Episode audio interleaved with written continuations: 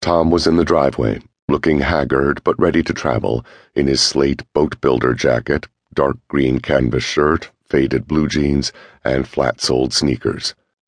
Scout trailed him and whined softly as Tom circled the idling truck, checking its tires. He passed through its gray exhaust cloud and saw Karen staring at him. She stood with her arms folded across her chest, a cold, dry whisper of a breeze rippling the silk of her maternity nightgown. Morning, he said flatly, as if his mind was elsewhere. A weary blink and a frown was all the reproach she could muster so early in the day. Where the hell are you going? He broke eye contact with her. Another bad sign. Long story, he said, and he opened the driver's side door. It frightened Karen when he was taciturn, because it meant he was hiding something unpleasant. Tom, she said, adding steel to her voice, what's going on? Another errand? With one hand on the door and the other on the truck's roof, Tom slumped at the shoulders, and his head drooped. His sigh was muffled by the engine's idling purr. He gently shut the door and turned back to face Karen. Not exactly. The way he said it gave Karen a completely different kind of chill from the one the wind inflicted. She took measured steps down the front stairs and walked toward her husband.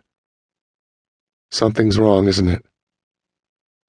He stared at the ground and wore a forlorn expression.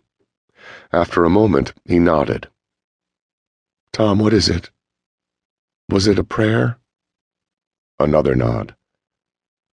For God's sake, please talk to me. He looked up. Now that she was closer, she saw that his eyes were bloodshot and his face ashen. It wasn't like any prayer I ever heard before, he said. It's life or death. He was quiet for a moment. In a haunted tone, he continued. It was a girl. A child. She asked God not to let them kill her. Let who kill her? Karen asked. Kill who? Tom shook his head. I don't know. I don't know who she is or who they are. All I know is she's in trouble. His fear was contagious. She grabbed his arms and tried to make him look at her. Tom, you have to call the police. And tell them what? He averted his eyes and stared toward the back of their house. Besides, this isn't local. She looked at the truck.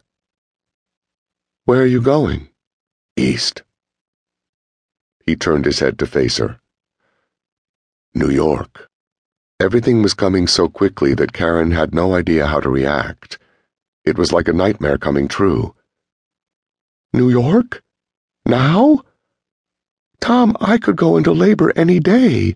You know that. I know, he said, like a guilty man making a confession. She pressed on. Why does it have to be you? And why now, so far from home? She shook him. Tom, I need you here. Yes, you do.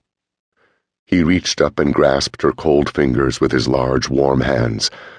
But right now, she needs me more.